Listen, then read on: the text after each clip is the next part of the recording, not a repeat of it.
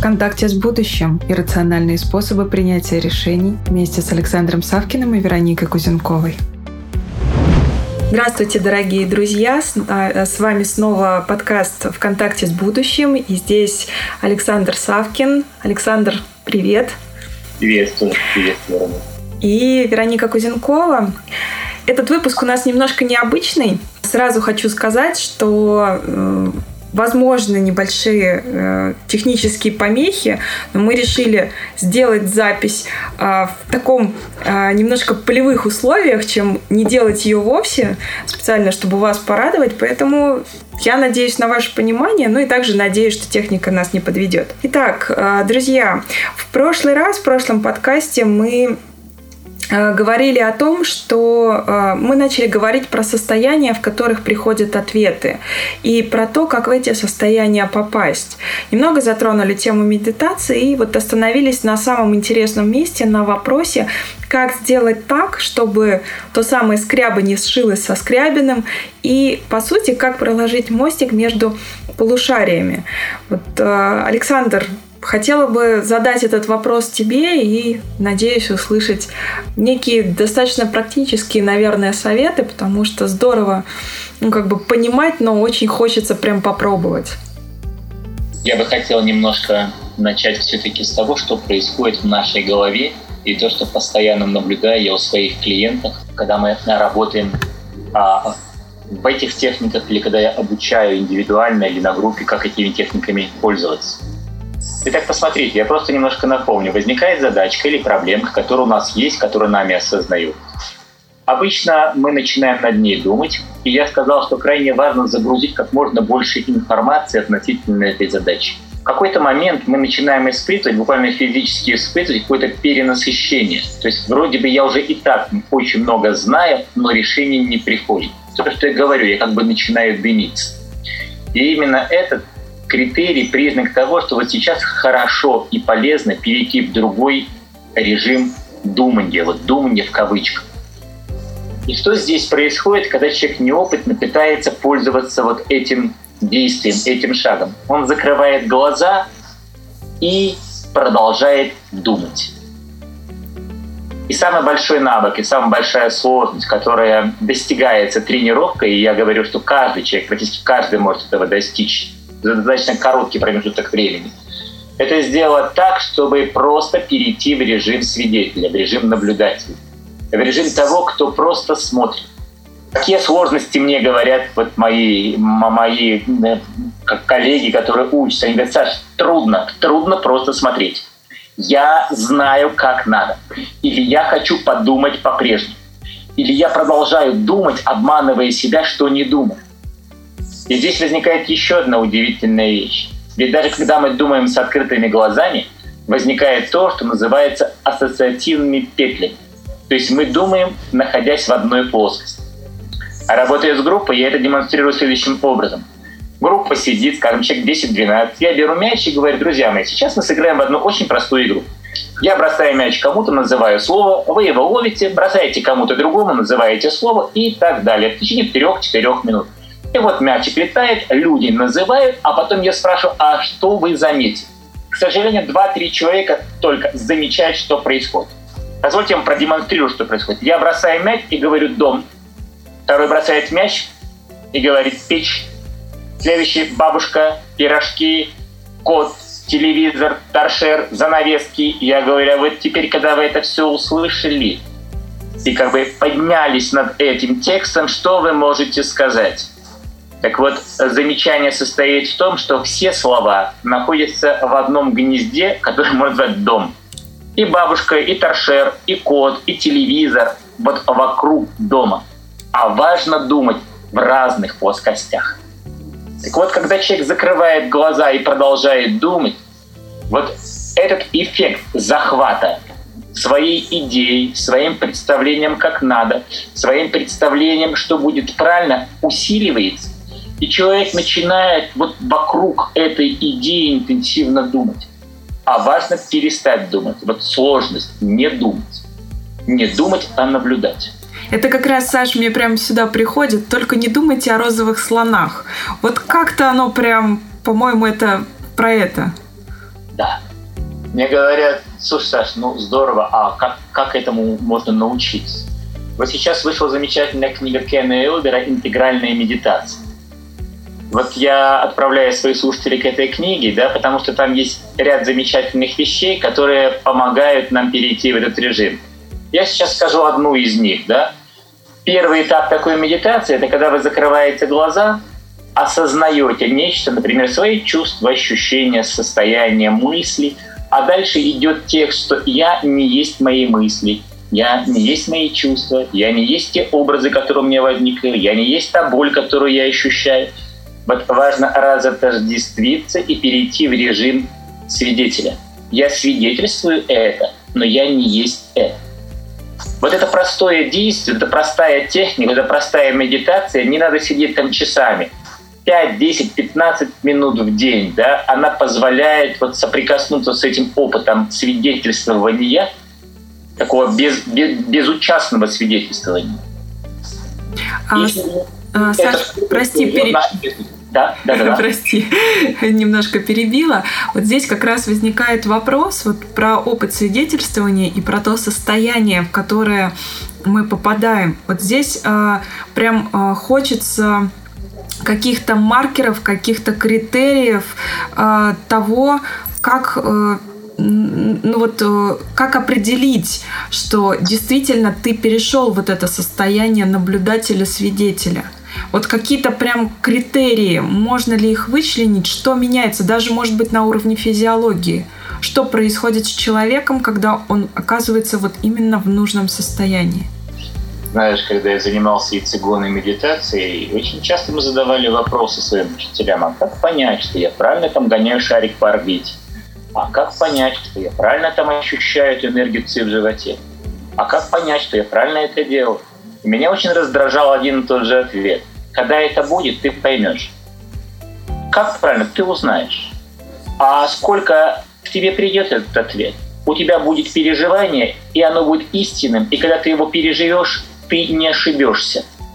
И у тебя появится свой внутренний критерий. Я думаю, вот разводилово какое.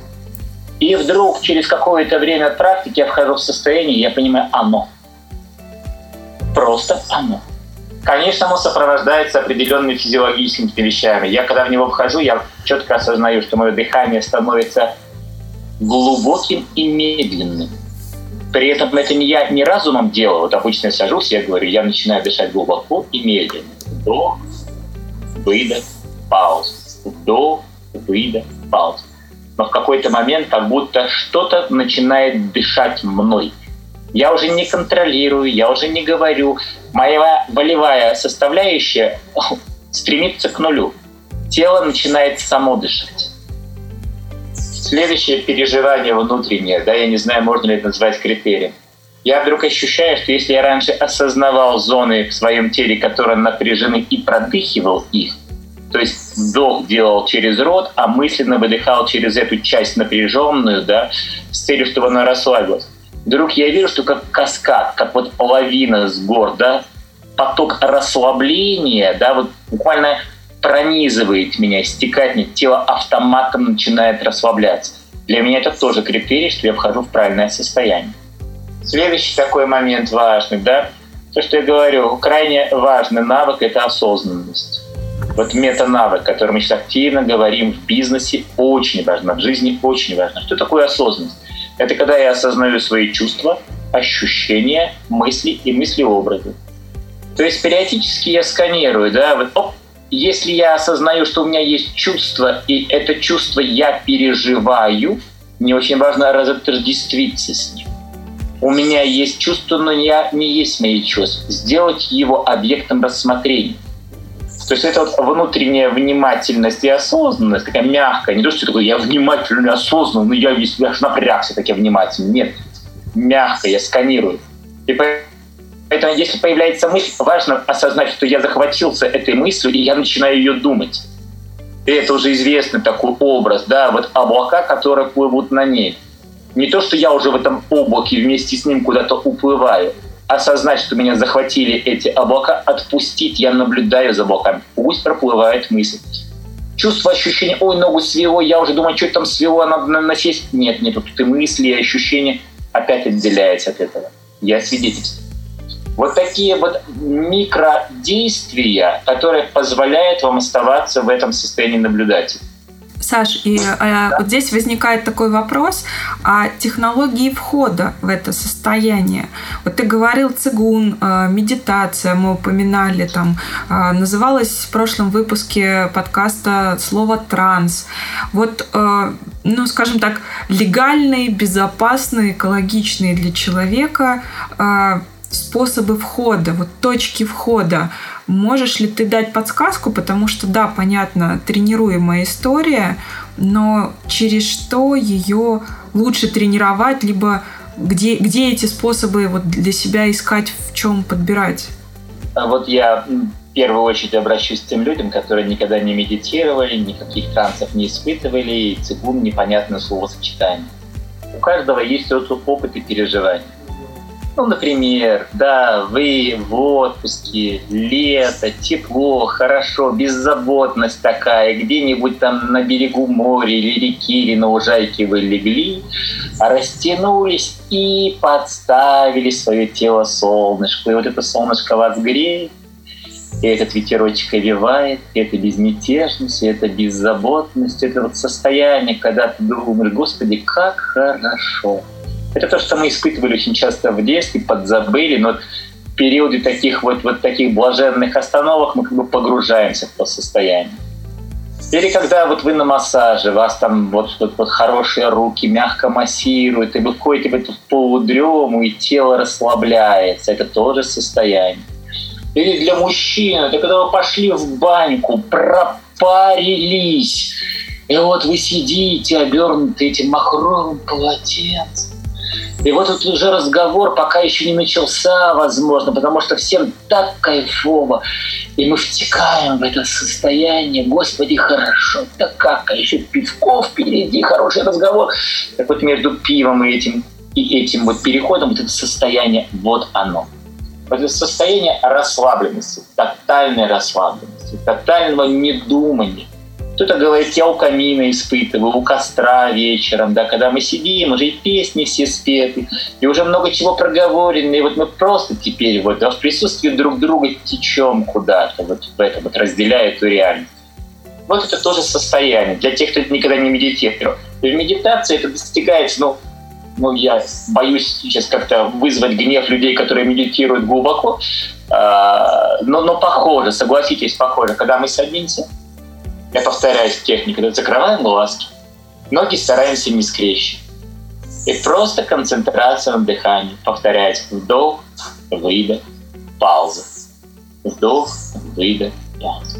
Мы погружаемся в эту тишину, мы погружаемся в эту безмятежность, мы погружаемся в это блаженство, в это наслаждение, в это растворение в себе и во всем одновременно так вкусно, просто такой рассказ, что даже я понимаю, что слушая тебя, уже где-то так ловлю немножечко. Я надеюсь, что наши слушатели тоже это состояние чуть-чуть словили или вот через те примеры как-то вернулись в памятью, просто телесная память, ведь она есть, она работает э, туда. И вот э, здесь, знаешь, все так здорово, все так красиво, но прям хочется вернуться к теме в целом нашего подкаста, а, поскольку, то есть ну, мы, мы уже об этом упоминали, что ведь важно не только состояние ради состояния. Это состояние, мы сейчас говорим о нем в контексте того, что нам необходимо получать ответы на сложные, там, совсем такие нетривиальные для нас вопросы.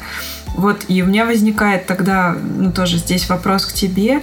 Гарантирует ли достижение такого состояния получение ответа? Спасибо тебе за слово «гарантирует».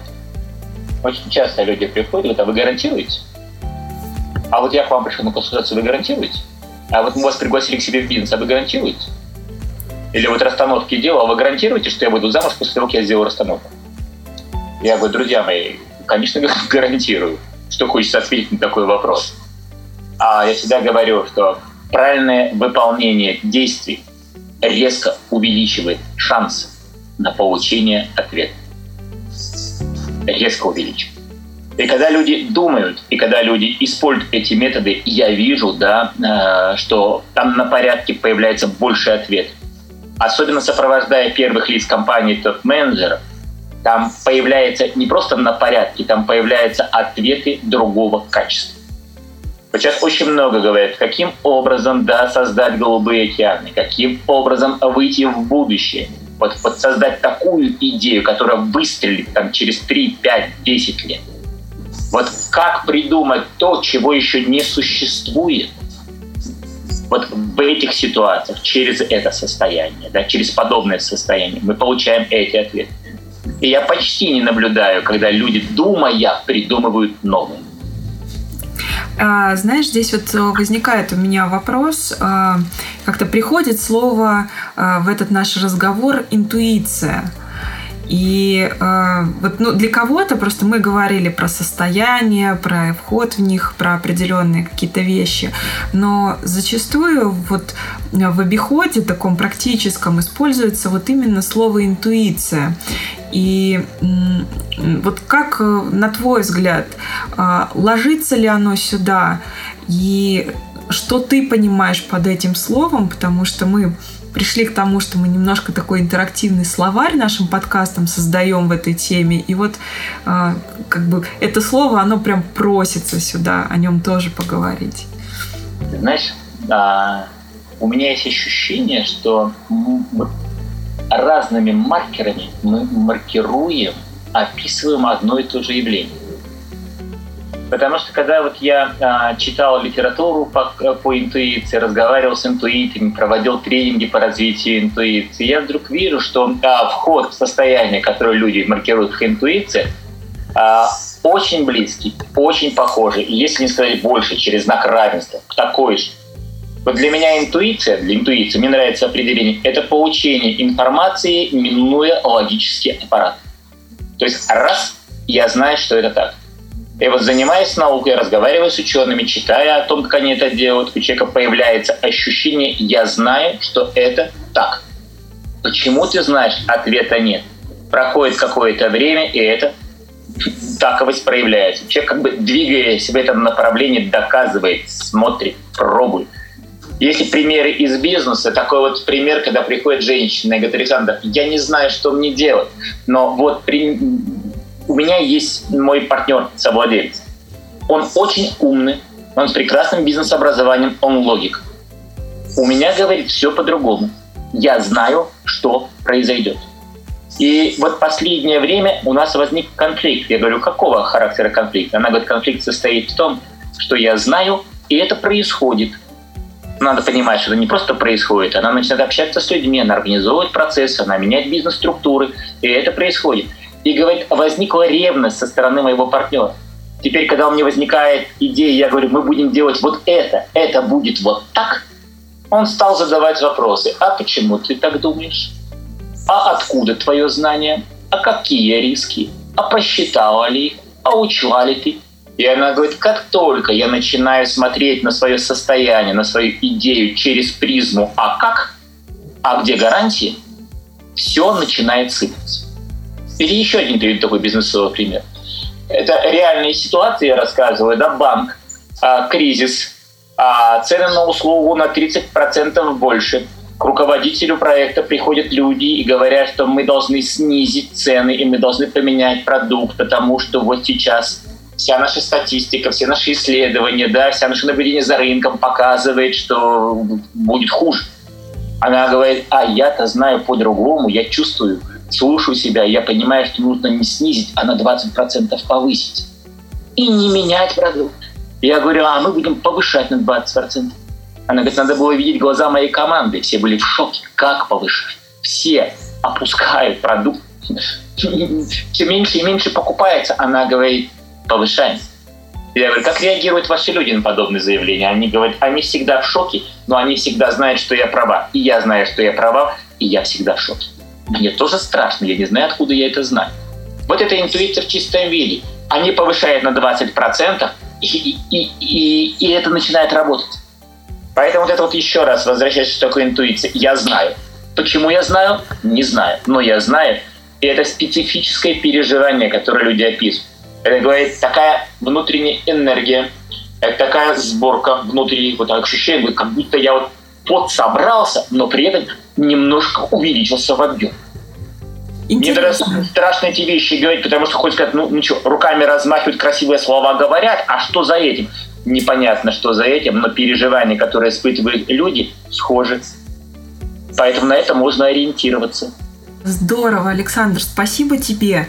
Понимаю, что вот э, время сегодняшнего выпуска у нас истекает. Мне прям хочется в следующем нашем разговоре а, затронуть тему логики и рацию, потому что мы вот действительно про иррациональные там, способы принятия решений, но есть достаточно большое количество людей, которые, которым этот путь ну, практически неведом.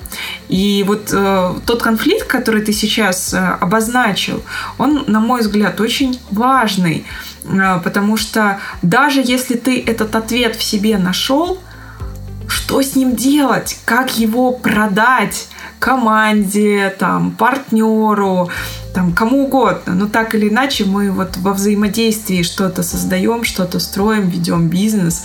И вот эти вот наши иррациональные находки, но они э, зачастую то есть иногда страшно ими делиться просто потому, что они как бы наберут ли какой-то телефон и вызовут специально обученных людей.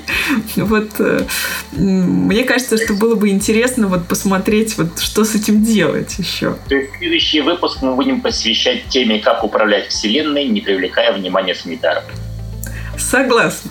Спасибо большое. Друзья, до новых встреч. Александр, спасибо тебе еще раз. Спасибо, Вероника.